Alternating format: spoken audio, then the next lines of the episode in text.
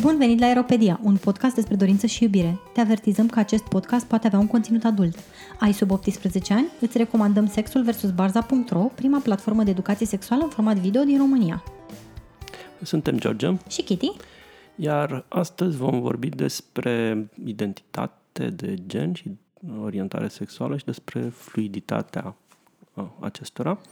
Um, suntem împreună cu Sasha, uh, care se identifică ca o persoană non, non-binară, lesbian, queer, și care preferă să folos, să uh, să utilizeze uh, pronumele they, them atunci când uh, îi se adresează cineva. Și o să discutăm despre asta, ce facem cu ele în română, printre altele. um, înțeleg de asemenea cum ești uh, poliamoroasă. Da. Și uh, o să încercăm să detaliem pentru ascultătorii noștri pe care probabil deja am băgat în ceață ce înseamnă toate aceste identificări și cum ai ajuns la ele și care a fost procesul și uh, ce a fost pe parcurs stuff. Dar până atunci avem un termen? Da. Uh, termenul de identitate de gen. Uh, identitatea de gen este felul în care o persoană înțelege despre sine că ar avea un anumit gen care poate sau nu să corespundă cu genul care a fost, care a fost desemnat la naștere. Pentru că atunci când ne naștem, se uită una bucată uh, medic la tine și zice genitale de tip uh, bărbătesc sau feminin și decide că ai fi mai degrabă bărbat sau femeie. Și ți s-a pus ștampila, s-a trecut și, în certificatul de naștere și, și asta e După aia ești cu unul sau doi un buletin sau pentru uh, prospăturile de astăzi. Cât e? 9 sau 8? Nu mai știu, sunt foarte bătrân. Poți, poți să scăp buletinul să verifică nici eu nu știu care e. Nu, nu cred că ești atât de prospătură încât să ai cu 9 sau 8 nu știu, de la, dar cred că după anul 2000 s-au introdus buletinele. Cei născuți după 2000 da. au buletine care încep, prima ah. cifră este 9 sau 8, cred, ah. care desemnează genul, feminin ah, sau okay, masculin. Da, nu, nu, nu. nu sunt prospătură, din păcate. Noi, noi ăștia mai înainte... La, la vârsta mea. Noi ăștia cu puțin înainte de 2000, da, puțin înainte de 2000, avem 1 sau 2. Da. Și unul este pentru bărbați și doi pentru femei. Mm. Și nu avem pentru persoane Foarte gender mult înainte de 2000. Puțin înainte de 2000. O aruncătură Poate de băți unii oameni de... mai mult, unii oameni mai puțin. Dar acum că am înțeles identitatea de gen, putem să ne aruncăm mă rog, cu capul înainte. Nu cred, nu cred că am înțeles doar am definit-o și, mă rog, atenție, identitatea de gen nu se suprapune pe sexul biologic. Da. Se poate suprapune, dar nu se identifică cu sexul biologic. Pentru mulți dintre noi se suprapune, pentru o semnificativă categorie de oameni nu se suprapune și orientarea de gen identitatea de gen, de gen nu are și, de-a face cu orientarea sexuală. Uh, da, nu are de-a face cu orientarea sexuală și nici sexul biologic nu are de-a face cu orientarea sexuală. Din da. nou, uh, persoanele pot fi heterosexuale în sensul că uh, ai o anumită identitate de gen care corespunde cu uh, uh, sexul tău biologic și ești atrasă de, cum se spune în ghilimele, sexul opus. Uh, Păi... Nu mai detaliez acum de ce ghilimele, pentru că n-ar lua toată seara, uh, dar poate fi la fel de bine și altfel. Poți să fii, uh, respectiv, uh, să ai organe sexuale masculine, să te identifici ca femeie și să-ți placă femeile. Poți să-ți placă și bărbații, persoane da. heterosexuale, poți fi și trans, nu neapărat cis. Da. da. Deci...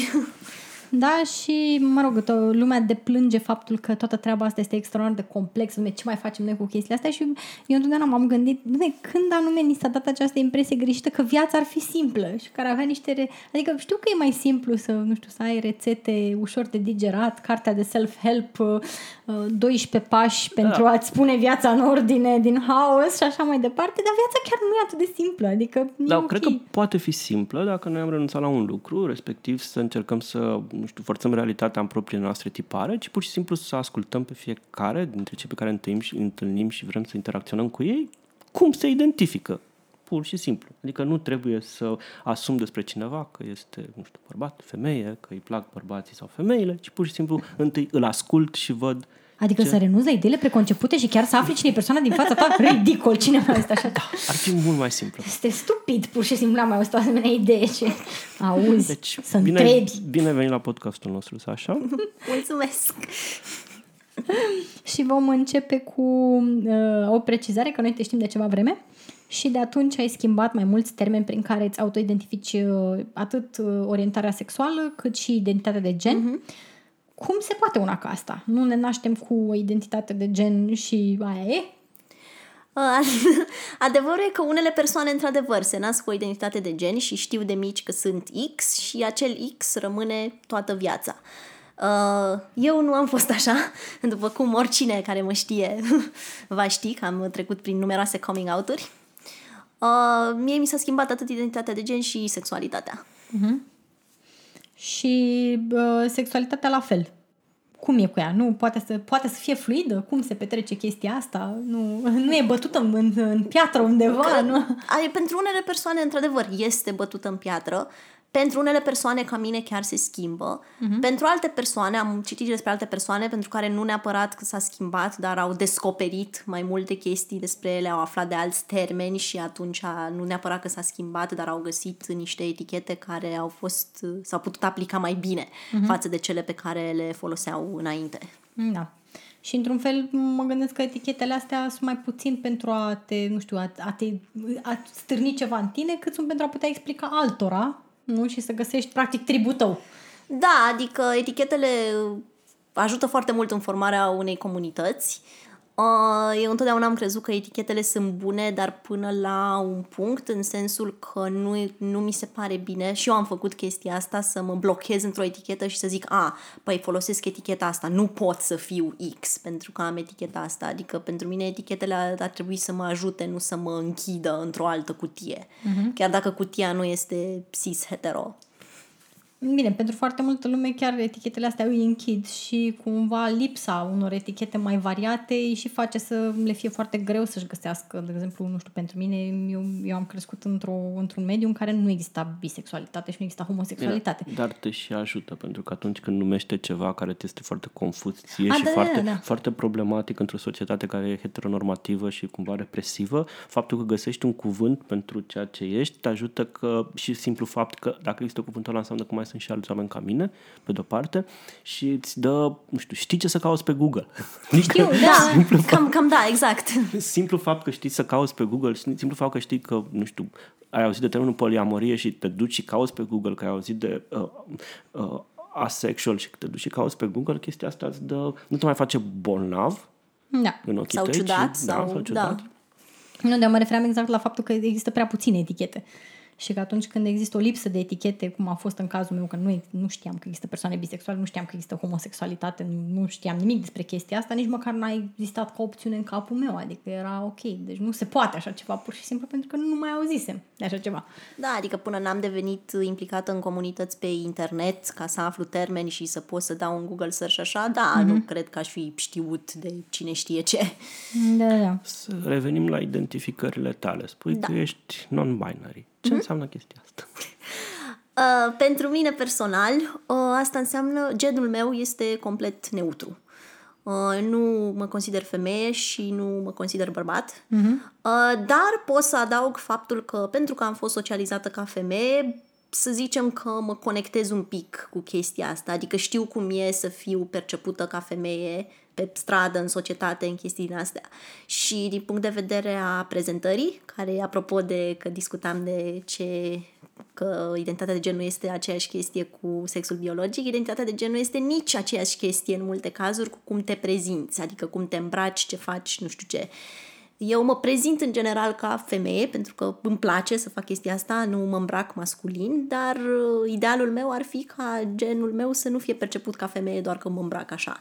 Adică să nu se uite oamenii să zică imediat femeie, să gândească, bă, poate nu totuși, să nu, să nu presupui instant când vezi pe cineva, bărbat, femeie, pentru că se îmbracă într-un fel. Așa cum se întâmplă în cazul persoanelor, bărbaților travestiți, pe care îi vezi și spui că de ce s-a îmbrăcat bărbatul ăsta așa? Adică faptul că s-a îmbrăcat în haine de femeie nu-l face niciun fel în ochii privitorului, uh, nu-l face uh, femeie.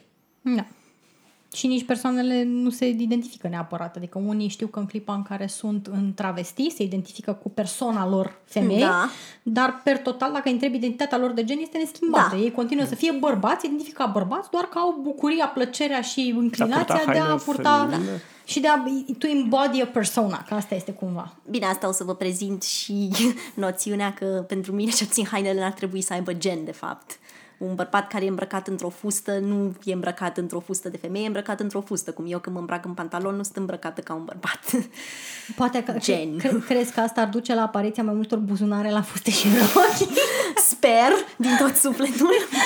Că dacă am începe să facem, cred că s-ar putea ca asta să fie soluția ca femeile să aibă mai multe buzunare, pur și simplu să, să faci mai multă modă cu rochii și fuste pentru bărbați și atunci pur și simplu s-ar trezi o grămadă de bărbați care n-ar avea buzunare și ar Și nu- nu e bine." This is a problem.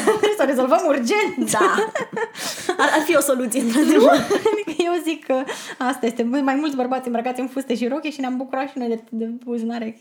Chiar râdeam pe drumul încoace că am descoperit că geaca pe care am primit-o uh, cadou are buzunare generoase în care chiar intră telefonul cu totul Asta, voi chiar aveți problema asta cu buzunarele? Adică nu aveți buzunare? Adică eu uneori am, mi se întâmplă să Da. caut ceva, mi se întâmplă să caut ceva și să nu-l găsesc pentru că am prea multe buzunare și nu pot să-l găsesc foarte repede când am nevoie, pentru că stai că e aici, e aici, la Nu- nu e spate. chestie, e... dar nu e chestie că nu avem buzunare. Avem buzunare, dar buzunarele hainelor um, marketate, mă rog, vândute, vândute femeilor Da. sunt foarte mici, nu sunt foarte adânci. și unele În- sunt și fake. Adică am și unele foarte- sunt și fake, da. Și sunt foarte strâmte oricum și nu cape nimic. Și... Da, deci nu poți să...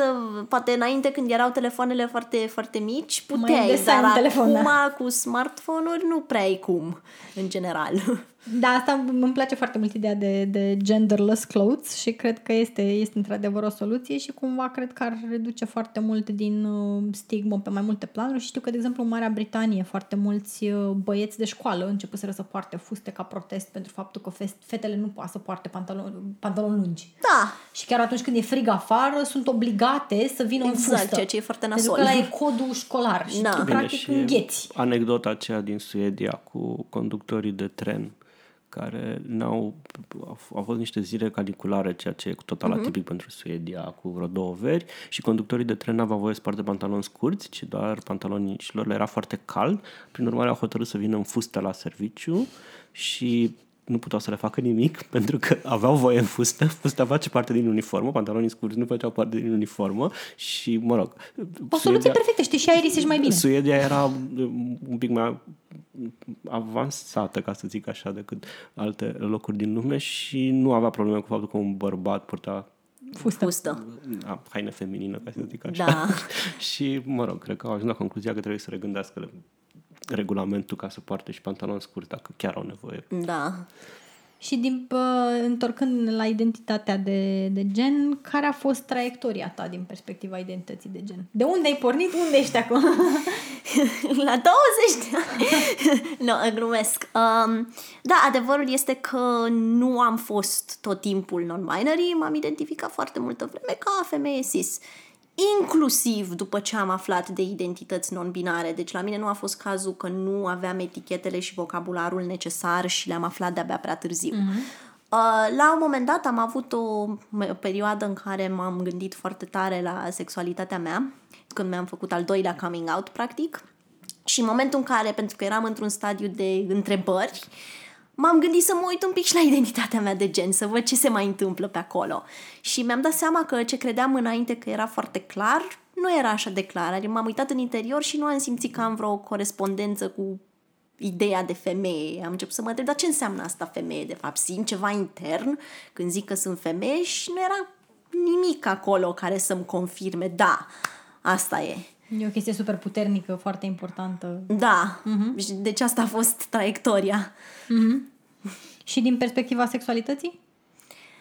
Acolo e mult de spus. Și e bine că avem tot timpul din lume să aflăm.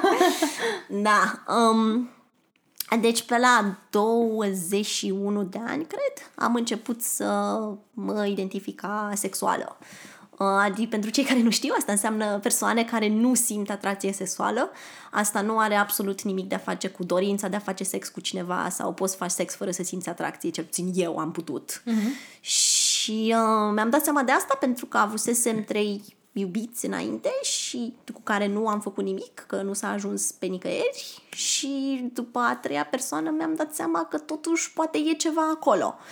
Uh, știam de asexualitate înainte să ajung la concluzia că sunt. Problema este că aveam niște informații eronate, uh, citisem despre niște personaje care erau considerate asexuale, dar personajele respective erau și aromantice, adică nu simțeau nici atracție romantică. Uh-huh. Eu nu am știut de diferențierea aia în acel moment și am crezut că, a, asta e o persoană asexuală. Păi eu nu sunt așa, că eu am sentimente pentru oameni și asta mi-a întârziat un pic uh, ieșirea din dulap. Uh-huh. Și după ce mi-am dat seama de asta și am zis, ok, nu-mi pasă decât de atracția romantică, adică pot să am sentimente pentru oameni, doar că nu sunt, inter- nu, vr- nu sunt atrasă sexual de ei, mi-am dat seama că din punct de vedere al atracției romantice, mie îmi pasă de personalitate și atât. Uh-huh. Și ăla a fost momentul în care mi-am dat seama, bă, dacă e vorba doar de personalitate și de sentimente, de ce mi-ar păsa de identitatea de gen? A persoanelor respective. Mm-hmm. Și atunci etichetele mele au fost asexuală și panromantică, adică romantic nu îmi păsa de genul persoanei de care eram atrasă. Mm-hmm. Ăsta a fost primul coming out. Vezi vreo diferență că vorbeam cu o prietenă zilele trecute despre biromantic, mm-hmm. panromantic? E Diferența. Dif- da.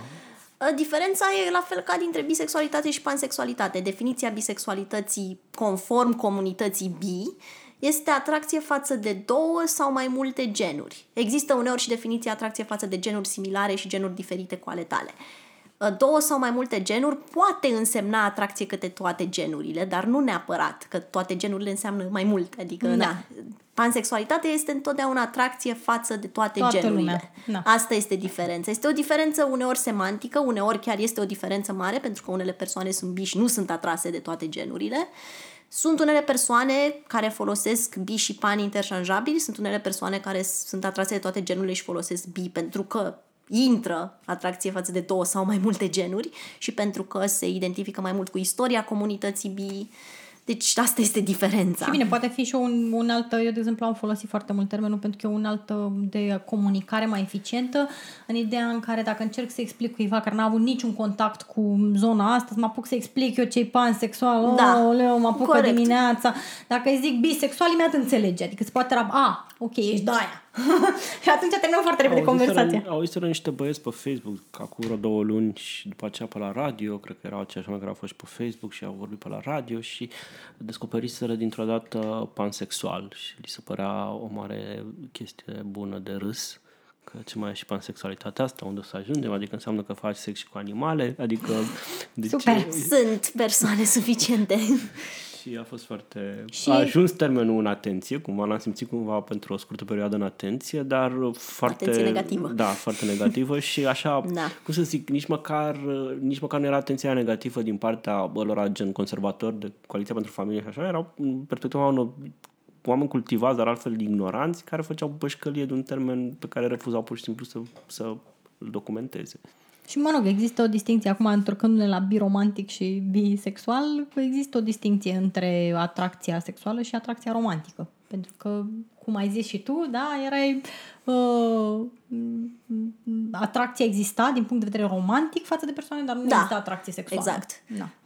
Și asta se poate întâmpla, adică se poate întâmpla sexual să fie atras de mai multe genuri sau de un singur gen, romantic să fie atras de mai multe genuri sau de un singur gen și cele două să nu se suprapună să neapărat. Să se suprapună.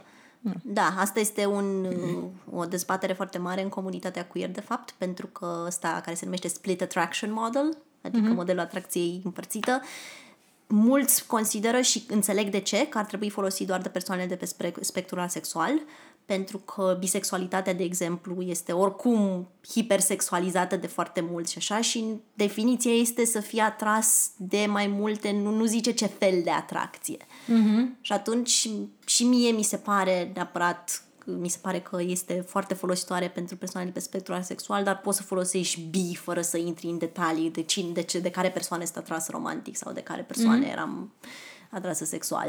Da, da, da. da. Dar da. o diferență există, într-adevăr. Uh-huh. Mm, Și consider că nu ar trebui să fie folosit termenul de către persoane care nu se identifică ca asexual? Sunt foarte neutră. Ok. Înțeleg argumentele de ambele părți. Eu, când mi s-a schimbat când mi s-au schimbat etichetele, foloseam în continuare split attraction model, dar doar în cercuri foarte apropiate. În general, preferam să folosesc biș și atât.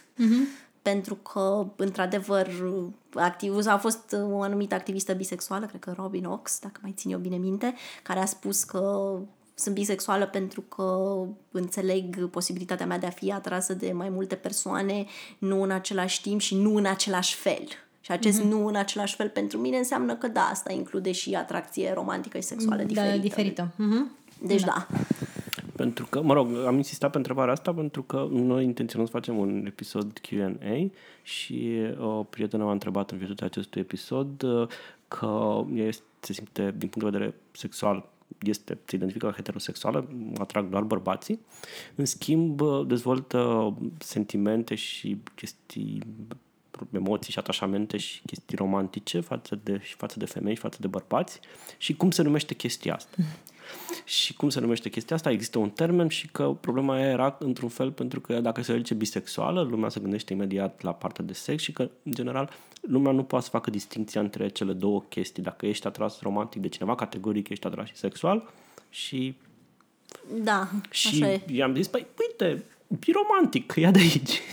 Bine, lumea care nu înțelege distinția nu o să înțeleagă nici dacă folosești termeni diferiți, de fapt. Mm, da. Așa că dacă vrea să folosească biș și atât, este treaba ei și nu este treaba nimănui să întrebe chestia asta decât persoanele care, pe care chiar Sunt le privesc, vizate. care Sunt sunt, vizate. vizate. Exact. Și atunci poate să explice, știi, bla, bla, bla. Așa okay. că ai primit deja răspunsul pe la întrebarea pe care, pe care ai pus-o. Nu o să mai faci parte din Q&A. Mi se pare mai mult decât lămuritor să discutați. Bun. Uh, și după această perioadă de asexualitate panromantică, Am observat încet, încet că apare atracția sexuală uh, pentru persoane care se prezintă feminin, în general. Uh, Foarte rar pentru bărbați și persoane masculine și atunci etichetele pe care le-am folosit apoi au fost homoflexibilă și panromantică, dar foloseam bi co- sub umbrela bi atunci. da. Uh, chestie care a durat, nu știu, un an, doi ani, parcă, ceva de genul ăsta. Asexualitatea a fost trei ani de zile uh, în care m-am identificat așa și după aia un an sau doi în care am folosit, n-am folosit bi de la început, am uh, devenit implicată în activismul bi mai târziu și am, mi s-a părut important să folosesc bi în loc de homoflexibilă și panromantică. Și da, asta a fost a doua chestie mare, a doua schimbare și cam atunci când mi-am dat seama că nu mai sunt asexuală, atunci mi-am, uh, m-am început să mă întreb și de identitatea mea de gen, că au coincis cele două. Și acum un an, pe la sfârșitul lui august, că țin minte, uh, țin și eu minte. da, mi-am dat seama că mi-a dispărut complet atracția sexuală față de persoane care se prezintă masculin sau care au identități de gen masculine sau și că nici nu mai pot să-mi imaginez o relație romantică cu astfel de persoane. Și în acel moment am decis să folosesc uh, lesbiană. Care pentru mine înseamnă ceva diferit decât pentru alte persoane. Uh, nu înseamnă că sunteți un cuplu de fete care căutați un bărbat? da, pentru, evident, asta căutăm de fapt, orice, Știu, da. după cum se știe. Așa am aflat și eu de pe Google. Am căutat ce Google asta mi-a zis. Da. Eu vreau să fac pe avocatul diavolului aici mm-hmm. să spun că atâta timp cât ești non-binary, nu poți să fii lesbiană. Este o întrebare foarte bună, de fapt, și mulți se întreabă chestia asta. Um, bine, dacă întreb comunitatea queer în general, again, părerile sunt foarte, foarte împărțite și poți să vorbești foarte mult de relația persoanelor non-binare cu genul și ce înseamnă pentru ele. Pentru că, de exemplu, știu persoane lesbiene care se identifică și ca non-binary, care sunt legate de feminitate, adică ori se consideră demi-femei, ori spectrul lor de gen se îndreaptă undeva spre feminitate și care sunt atrase de femei și atât. Uh-huh. Și asta este practic lesbianism, teoretic. Ești o persoană care sunt legături cu feminitatea și sunt atrasă de femei, da, aș zice că se potrivește. Pentru mine, um, am luat definiția că homosexualitatea este să fii atras de persoane ca tine, cum ar veni, nu să zicem de același sex, cu ghilimele de rigoare, că e foarte complicat acolo. Și eu sunt o persoană, după cum am spus, non-binary, care se prezintă feminin, care simte legături cu ideea de femeie, nu că mă simt femeie în niciun fel, dar pentru că am fost crescut așa și sunt atrasă de persoane ca mine, adică persoane care nu se prezintă masculin, ci doar feminin spre androgin, uh-huh. chestie pe care o mai fac și eu din când în când mă mai duc în androgin, cu identități de gen non-masculine și atunci și cu trăsături non-masculine, deci practic persoane ca mine. Și de asta am ajuns eu la concluzia lesbiană. Uh, Motivul numărul 2 a fost pentru că, deși există evident numeroase persoane, știu femei bisexuale care nu sunt atrase de bărbați. Um, uh, cu definiția bisexualității fiind atracție față de două sau mai multe genuri, eu puteam foarte ușor să folosesc și acea definiție. Mm-hmm. Dar am simțit că la ce fel de relații am și cu ce fel de persoane sunt și faptul că prezentări feminine spre androgine, dar non-masculine, pentru mine lesbiană merge mai bine și pentru că am vrut o etichetă care să semnifice foarte clar bărbaților că nu sunt interesată de ei. Chit că unii nu iau în considerare, nu respectă chestia asta, dar mă rog. Probabil că au citit și ei pe Google că tot ceea ce caută lesbienele în viață este un bărbat, un bărbat hetero care hetero. să le aducă pe calea cea bună. Cea bună, exact. Adică eu așa am aflat că asta este și mai am, uh, eu de exemplu sunt foarte desabordată de bărbații hetero care mă întreabă dacă n-am o prietenă și întotdeauna mă întreb unde ar trebuie să țin acele prietene într-un dulap de acasă și mai scot când mai îmi scrie câte un bărbat ți mai scot câte o prietenă din dulap, zic, hai fată, gata, hai că avem treabă, uite. Avem treabă, da. A venit un bărbat să ne salveze, come on, lasă prostiile. Aș mai vrea să, aș mai vrea să-ți mai pun o întrebare incomodă de data asta. Sunt foarte curios cum ai răspunde, sper să nu mă bați. Nu ai senzația că cumva, dacă nu trădezi cele două comunități din care ai făcut parte, cumva întărești niște prejudecăți cu privire la bisexualitate, respectiv asexualitate, în sensul că sunt percepute în mod curent cam de tot spectru, inclusiv din lumea LGBT ca fiind episoade de tranziție, perioade de tranziție. Uh-huh. Hai mă, că nu poți să fii, nu poți să fii asexual, nu treci printr-o depresie acum și nu ai chef de sex, dar dacă ai întâlnit sexul la bun, ai să vezi cum o să-ți vină cheful de sex și nu există bisexualitate, există doar oameni care nu-și asumă homosexualitatea ca atare. Sau uh, heterosexualitatea. Sau heterosexualitatea, da.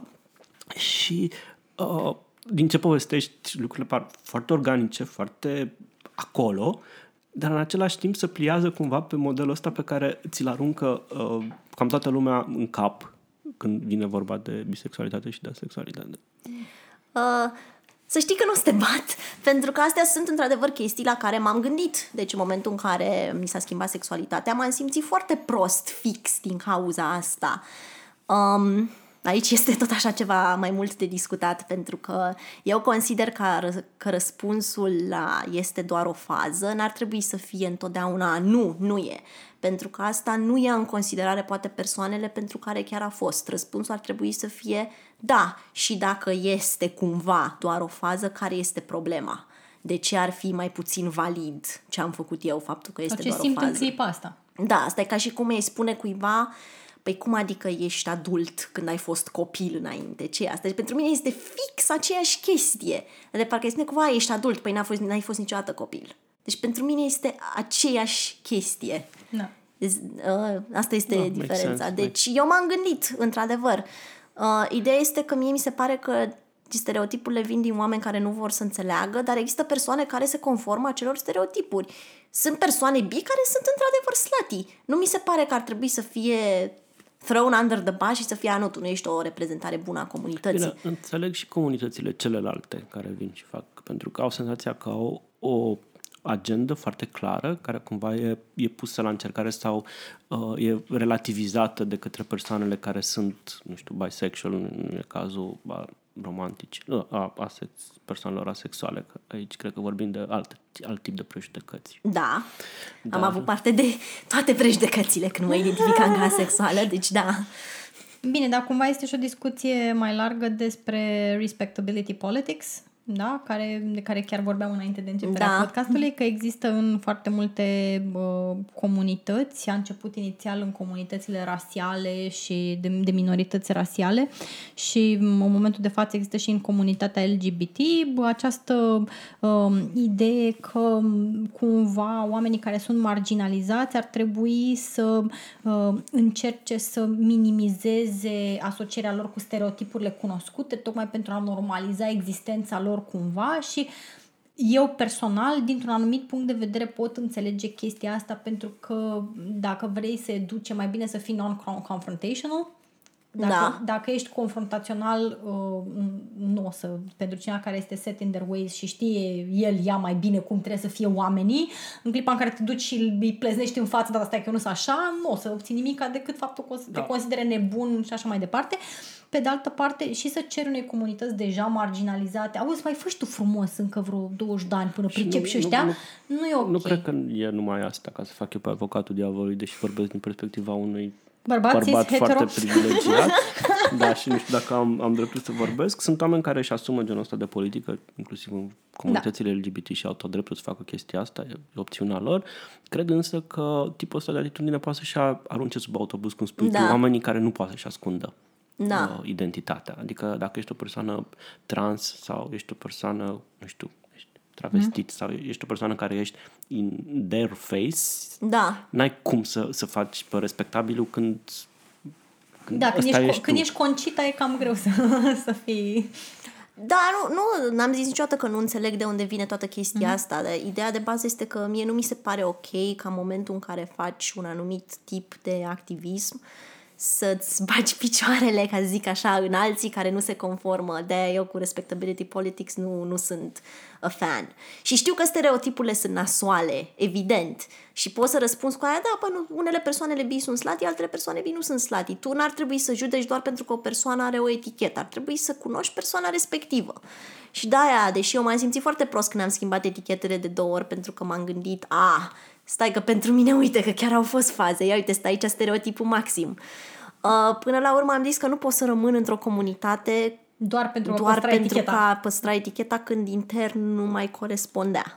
Bine, deloc. am, am putea să zicem că activismul ar trebui să fie exact ca identitatea de gen și ca orientarea sexuală, să permitem să fie mai fluid ca Da. identificare și dacă, Un ești pic. gen, și dacă ești genul de persoană care vrea să facă un act- activism care să fie conforming to the norms, care să fie ușor de înțeles și ușor digerabil, atunci ăsta e brandul tău de activism. Dacă vrei Da. să faci genul de activism care, nu știu, uh, se duce și desenează uh, tri- uh, the, the rainbow flag, uh, fă- nu știu, în fața guvernului, then that should be your type of activism. Da. Și, nimeni, și nimeni n-ar trebui să te judece pentru asta, ar trebui să te accepte tipul de activismul, activism. activismul flexibil. Activismul flexibil. Da, da, nu, sunt de acord și cu asta, dar până la urmă, în momentul în care se iscă certuri în comunitatea Da. LGBT pe chestia asta, de problema cu e când îi- îți impui tu punctele de vedere asupra alților, altor Da. persoane. Spui queer? De ce spui queer? De ce folosesc termenul? Uh, pentru că este un termen foarte nespecific, care mă ajută foarte mult să nu explic absolut tot. În general, eu folosesc lesbiană și non-binary, dar queer este un termen care îmi dă o anumită libertate Uh, și pentru că există, pentru persoanele care nu știu, uh, în comunitatea, în general, în SUA, din ce am văzut, foarte multe persoane care au debate-ul ăsta, că, dezbaterea asta, că queer este o insultă, like a slur, și că n-ar trebui să-l folosești deloc. Și eu nu sunt de acord cu asta, pentru că queer, ca și alte insulte adresate comunității LGBT, a fost reclamat, a fost luat înapoi. Și una este să nu vrei tu să-l folosești, dar în momentul în care impui altcuiva să nu folosească, atunci deja... Și asta E o este o problemă. politică f- foarte, am văzut-o foarte des la persoane care sunt uh, excluzioniste către persoanele trans. Pentru că queer este o etichetă care acceptă cam pe toată lumea. Și sunt multe persoane cărora nu le convine chestia asta pentru că este dezbaterea despre sunt persoanele asexuale destul de LGBT ca să fie în comunitate sau nu. Și folosesc eticheta asta și out of spite, mm-hmm. sincer. Pentru că, da, nu mi se pare ok ce se întâmplă. Da. Bine, și eu aici sunt perfect de acord, adică eu, eu cred uh, mai degrabă în asimilarea unor astfel de etichete, cel puțin eu asta am încercat să fac tot timpul și uh, am făcut-o numai cu identificarea de gen, nu numai cu uh, orientarea mea sexuală, ci și cu uh, termeni derogatori la adresa mea ca femeie, de exemplu curvă, uh-huh. slut, scriu peste tot acolo, yes, proud slut, Da, nicio da, da. problemă, adică, yes, of course, curvă, da, da, I'm a, I'm a smart one too. Așa. Uh, ai menționat uh, comunități online. Mhm. Care sunt cele care coagulează comunitățile queer în momentul de față, mai ales după căderea Tumblr-ului care Păi vreau să zic de Tumblr, pe noi sincer. toți ne care pe toți, noi, pe noi toți ne-a lovit foarte, cel puțin pe mine m-a lovit super nașpa, pentru că um, cam trei sferturi din blogul pe care l-aveam acolo a fost Da, eradic. Îl văd eu, dar nu mai poate vedea absolut nimeni. absolut Deci, nimeni. Păi Tumblr o să-ți spun, pentru că în general acolo, adică chiar dacă nu mai ai, poți să ai chestii uh, not safe for work, la conținut adult, poți încă să ai discuții. Da. Dar discuțiile de pe Tumblr sunt în multe cazuri foarte, foarte toxice. Eu mi-am ales specific oameni pe care mm. îi urmăresc. Și pe Tumblr sunt toxice? Că nu mai e pe Reddit, Facebook, uh, Twitter. uh, Nu, nu, Reddit-ul oricum e alt, Reddit-ul, e, da. e, e un alt Nu, animal și pe cu totul. Tumblr sunt foarte toxice pentru că sunt o groază de persoane care poate nu știu foarte multe chestii și vin și alte persoane le zic, a, că uite că așa ești, nu știu ce, nu știu cum și sunt multe persoane care internalizează un discurs care e folosit în general de persoane trans-exclusionary, de TERFs Da. și nu știu că e discurs folosit de altfel de persoane, dar le sună bine, pentru că nu e întotdeauna foarte evident. Da. Și atunci folosești și ele și după aia trebuie să stea persoanele care au răbdare eventual să le educe sau E nu, de depinde de mânuță, câtă să- da. răbdare ai. Da. Deci orice comunitate online trebuie luată cu, nu știu, un sac de sare, după cum spun eu, că nu e totul ok. Sunt foarte fericită că eu totuși am făcut mai mult Google search decât m-am dus pe Tumblr ca să mă bazez pe niște chestii și atunci n-am fost foarte mult timp, adică am, aj- am ajuns în punctul cu orientarea și sexualitatea mea în care n-am uh, fost neapărat influențată de chestiile nasoale, atât de mult nu m-au afectat negativ. Mm-hmm. Dar dacă aș fi fost, nu știu, mai mică și n-aș fi știut, da, poate aș fi ajuns și eu într-un punct în care aș fi trântit o, nu știu, ideologie foarte nașpa pentru că n-aș fi știut de Bine, unde provine. a- Aici mai e o discuție de avut pentru și mie mi se pare cel puțin mie mi se pare importantă pentru că și chestia asta de la un moment dat a spune bălării Mhm. și asta trebuie să fie o chestie fluidă din punctul meu de vedere și este foarte ok să accepti că la un moment dat poți să aveai idei care excludeau oameni și între timp te-ai mai luminat. Pentru că, de exemplu, eu am fost uh, homofobă în tinerețea mea, că veneam dintr-un mediu super religios și în clipa în care m-am mutat în București am aflat că există persoane homosexuale și chestia asta contravenea, nu știu, credințelor și ideologiilor care am plecat de acasă, credințelor religioase și așa mai departe. Am luat poziția default, da, clar, homosexualitatea e greșită, că citisem și eu Biblia de trei ori și știam ce zice acolo. Așa. Um, multă vreme nu am înțeles uh, situația, de exemplu, etniei rome. Eram mm, rasistă din punctul ăsta de vedere. Uh, și nu, adică, mă rog, mi-e rușine că am fost eu omul ăla, dar n-ar trebui să-mi fie rușine că am fost omul ăla, pentru că a fost o parte din călătoria mea și am, am învățat multe lucruri din chestia asta și pot să mă folosesc de lucrul ăsta pentru a le spune și altora, știi? Există luminiță la capătul tunelului, doar trebuie să o cauți, adică chiar dacă nu înțelegi lucrurile astea în momentul de față, nu înseamnă că nu le vei înțelege la un moment dat. Da. Și ca să fac din nou pe avocatul diavolului ăsta, nu înseamnă că suntem așa uh, deprivați de orice responsabilitate. Păi na, asta că sunt acum un asshole pentru că oricum Ah, o să nu, mă of schimb mai course. bine, mai bine peste viitor. Adică știi, ăla pe care îl visezi tu, bărbatul ăla, um, nu știu, uh, neagresiv și uh, neasertiv și nu știu ce, ăla o să vină peste niște ani. Acum lasă-mă să fiu eu așa, să, să fiu nesimțit cu tine.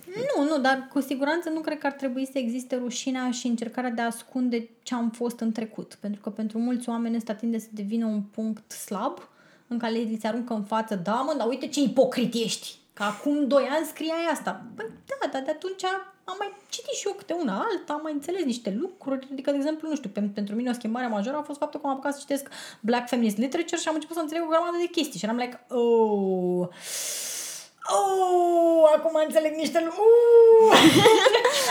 Da, eu totdeauna, mie mi se pare că sunt într-o continuă evoluție și că înțeleg astăzi mai mult decât am înțeles al alte ieri și cât de greșit eram al alte ieri. Adică nu greșit.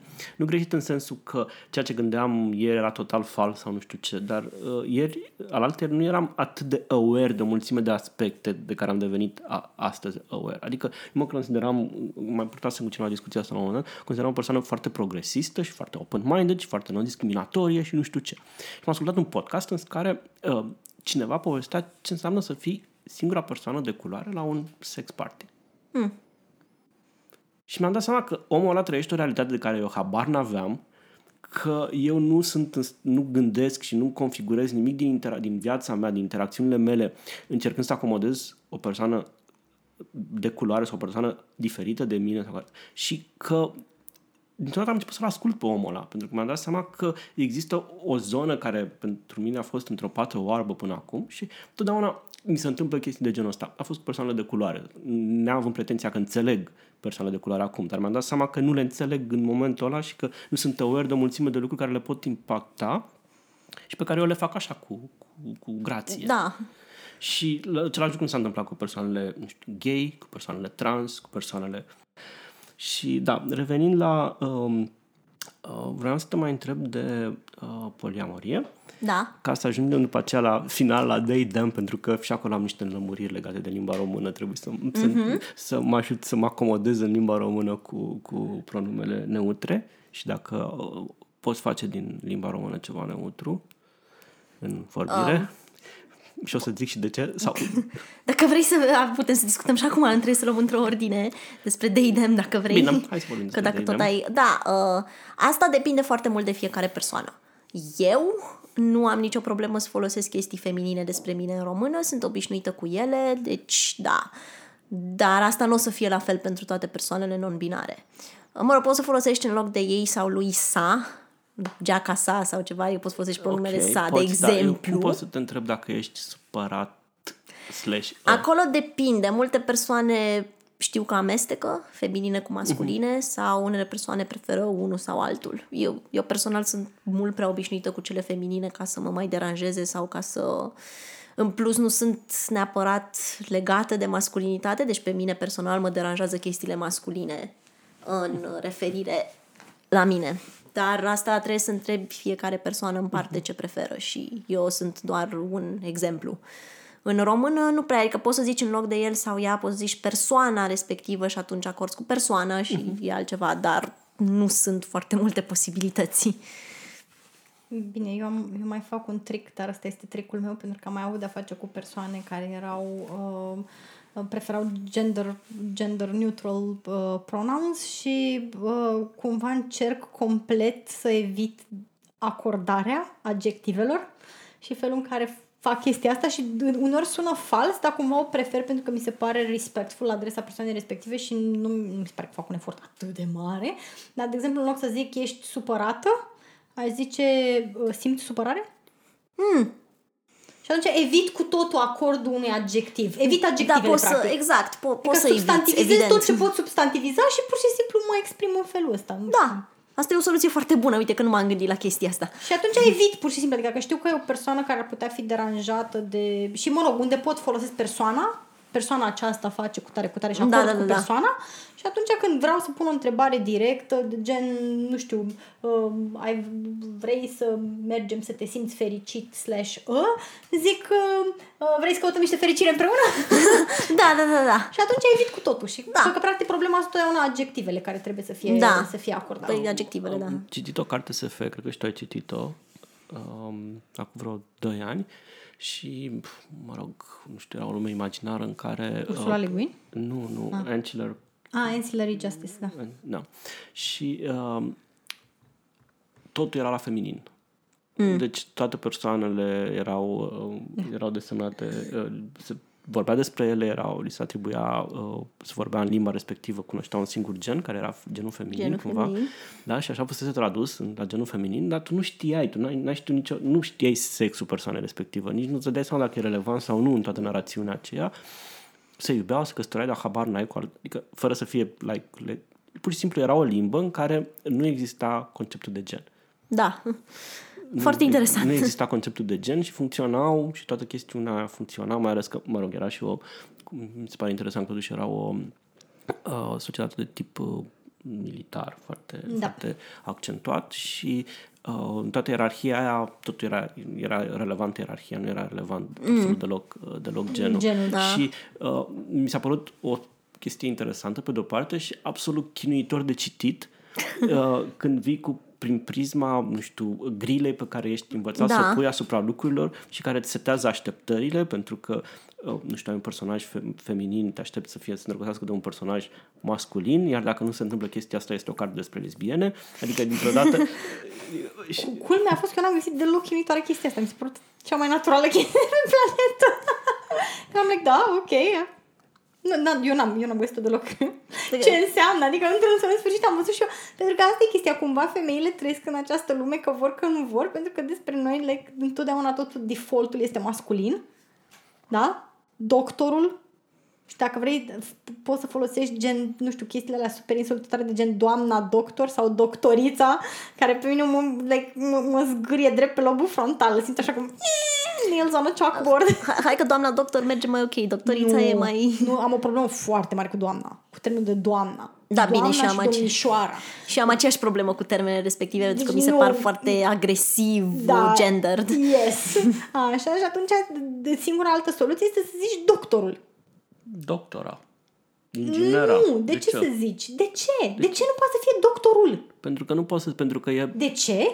Ar trebui să fie doctorul. E un, o desemnare a unei Nu, profesii și ar pentru că trebui să fie desemnarea e gender masculin. neutral. Păi, nu, doctorul nu e masculin, nu e neutru. Dacă ar fi neutru, ar fi ok. Problema, nu e, problema e că nu e neutru, ci e masculin și că numești niște uh, meserii nobile cu, uh, Ok. cu termen Știu. masculin și Cunosc de ce problema. să nu... uh, Sunt foarte aware de această problemă ca în- femeie. în- I'm în- very, în- very aware. În engleză, în engleză se rezolvă foarte mișto. Că zici este, doctor și atât. Uh, da, sau ai congresswoman, congressman, mm. ai, uh, nu știu, mm-hmm. în general aplici woman sau man pentru fiecare uh, chestie care, uh, pe care vrei să o Da, eu nu, e, bă, din punctul meu de vedere, singura modalitate prin care poți să, pentru că pe, pentru mine pur și simplu să acorzi la feminin meseria cuiva înseamnă Nu, nu cumva acorzi la atrage feminin, atenția numești- asupra, pentru că defaultul Dar n-ar trebui Defaultul să fie, dar este n-ar trebui să masculin fie masculinul și în clipa în default, care nu. trebuie să mă să zic doctora cu tare, cumva mi se pare că atrag atenția, Păi nu, I'm poți să pointing schimbi- out, e o nu. femeie. Poți să schimbi, mm. poți să schimbi limba, poți să schimbi limba în sensul ăsta, dar să nu schimbi doctorița cu acel lița, cu acel diminutivizant când vine vorba de femeie. Mm, Mie nu mi se pare că, că din potrivă, cred că avem prea puține denumiri declinate la feminin de meserii și că ar trebui Și asta e toate adevărat. și că ar trebui toate să poată fi declinate uh, Și caut aici în Dex Nu Online. există doctoriță. Și nu avem Doctora. nici doc- nu, nu avem doctora. Și asta Nu avem este doctora. problema. Păi deci nu. în clipa în care îl folosesc, eu pur și simplu atrag atenția, uite, genul acestei persoane este Sunt feminin. o mulțime de cuvinte nu se găseau în Dex până s-au găsit în Dex, pentru că limba face Dex-ul, limba vorbită generează Dex-ul, nu invers. Eu pentru ar- că altfel am fi rămas la gâdlegău și am fi rămas la, uh, nu știu, uh, căpșune zic- și eu- nu la căpșuni. eu Știi? zic Acum că ar putem să spunem trebui- și căpșuni. Eu zic că ar trebui să avem termen gender neutral pentru meserii care să nu se acorde cu nimic. Doctor cu tărel cu tărel, doctor cu tărița cu tărița. Da. Bine, oricum mi se pare că nici la masculin, de fapt, pentru că eu din ce am auzit când lumea vrea să fie politicoasă, nu zici doctorul X, zici domnul doctor. Da. Și la masculin, pentru Da. că nu e ca în engleză unde poți să pui titlu și atât. Da, corect. Mă rog. Și revenind la poliamorie, Așa, da. pe asta cum ai mai descoperit-o? Uh, asta este, cred că, cea mai ușoară explicație. Um, când mi-am dat seama, când mi-am făcut primul coming out și mi-am dat seama că vreau să fiu, încerc relații cu persoane de mai multe genuri, m-am dus pe site-uri de dating, pentru că am zis că e mult mai ușor. Și um, Pe OK Cupid. pe OK Cupid, da, pot să fac și reclamă dacă vreau. Și... Nu ne plătesc cu nimic, ar fi drăguț dacă ne-ar plăti pentru această reclamă, dar... Și uh, persoana pe care acum o numesc uh, My Spouse, am uh, cunoscut-o pe OkCupid și avea în profil cuvântul polyamory. Și am dat un Google search și m-am uitat la explicații și am zis, ah, ha, Uh, mi se pare foarte logic, de fapt. Uh, Ideea mea la uh, momentul respectiv a fost că știam că nu vreau să fac sex cu bărbați, de exemplu, ideea fiind că nu simt atracție sexuală pentru mine, dar dacă aș face sex, aș prefera să fac sex cu persoane care se prezintă feminin, pentru că în capul meu era mai ușor. Mă rog, și am zis, da, ok, dar dacă vreau să fiu într-o relație cu cineva și nu vreau să fac sex cu acea persoană, nu vreau ca acea persoană să nu facă sex cu nimeni. Și atunci aveam o idee foarte vagă în cap de relații deschise, dar nu știam exact ce vreau. Și în momentul în care a văzut cuvântul poliamorie și l-am căutat, mi-am dat seama că da, e perfect. Uh-huh. Eu ca persoană care nu simte gelozie, de fapt. Nu am... Nu că este obligatoriu să nu simți de, nici pe departe gelozie când vine vorba. Eu personal nu am această chestie. Și atunci mi s-a părut foarte logic să încerc poliamoria. Uh-huh. Asta se întâmpla, apropo, acum șapte ani și ceva. Ok. Da. Deci am trecut prin tot uh, spectrul, da? Da, cred că am trecut prin tot spectrul. Denumirile la Și rând. să mai pun o întrebare grea, pentru că vine la scurt timp după mm, înregistrarea episodului vine la scurt timp după ce a fost ziua coming out-ului. Uh-huh. Uh, cum, cât de greu ți-a fost să-ți faci sau cât de greu ți în genere să-ți faci coming out în fața variilor persoane, date fiind toate aceste identități și orientări ale tale? Adică, cum le explici toate chestiile astea? Ai câte o oră cum ai avut la podcast pentru fiecare dintre oamenii care contează sau... Da, adică dacă vine vorba de oameni cu care știu că o să fiu apropiată, da, le fac tot istoricul, nu mă deranjează absolut deloc. Uh, fac chestia asta foarte mult cu persoane bi, de exemplu, care îmi dau uh, mesaj că există foarte multă bifobie printre persoanele gay și persoanele lesbiene și îmi dau mesaje îngrijorate dacă n-au mai fost, de exemplu, mă, hai zicem să limităm chestia asta, o femeie sau o persoană prezent, care se prezintă feminin, care n-a mai fost cu o altă femeie mm. sau, și îmi dă mesaj și îmi spune că, a, dar am știut mereu și atunci îi fac toată explicația. Like, unu, nu suport bifobia, doi, m-am identificat ca bi, deci nu trebuie să-ți faci griji că o să ai parte de așa ceva din partea mea. Și atunci folosesc istoricul într-un fel ca să mă și conecteze persoanele. Da, înțeleg, pentru că, uite, și eu m-am identificat ca X și chiar înțeleg chestiile astea. Am trecut prin aceeași experiență, da. Da, deci când vine vorba de coming out detaliat, îl fac cu persoanele care știu că o să înțeleagă.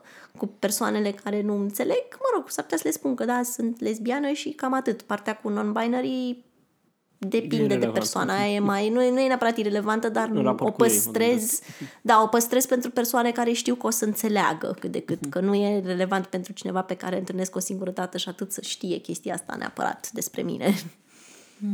Și față de familie? Sau, Uh, da, sau ai, față de dacă, dacă nu vrei să vorbești, nu... Uh, e- față de familie e mai complicat pentru că mi-am făcut coming out față de mama mea fix când am realizat fiecare chestie și așa că a fost mai ușor pentru că n-a trebuit să-i trântesc toate chestiile deodată, i-am explicat toate schimbările așa. Um, i-a luat ceva să accepte, dar, uh, mă rog, asta a fost mai mult din cauza că vroia ca eu să am o familie și copii, chestie pe care eu nu o voiam nici când credeam că sunt uh, hetero și monogamă. Uh, dar altfel a acceptat, e ok acum, cred. Uh, tatăl meu nu știe nimic.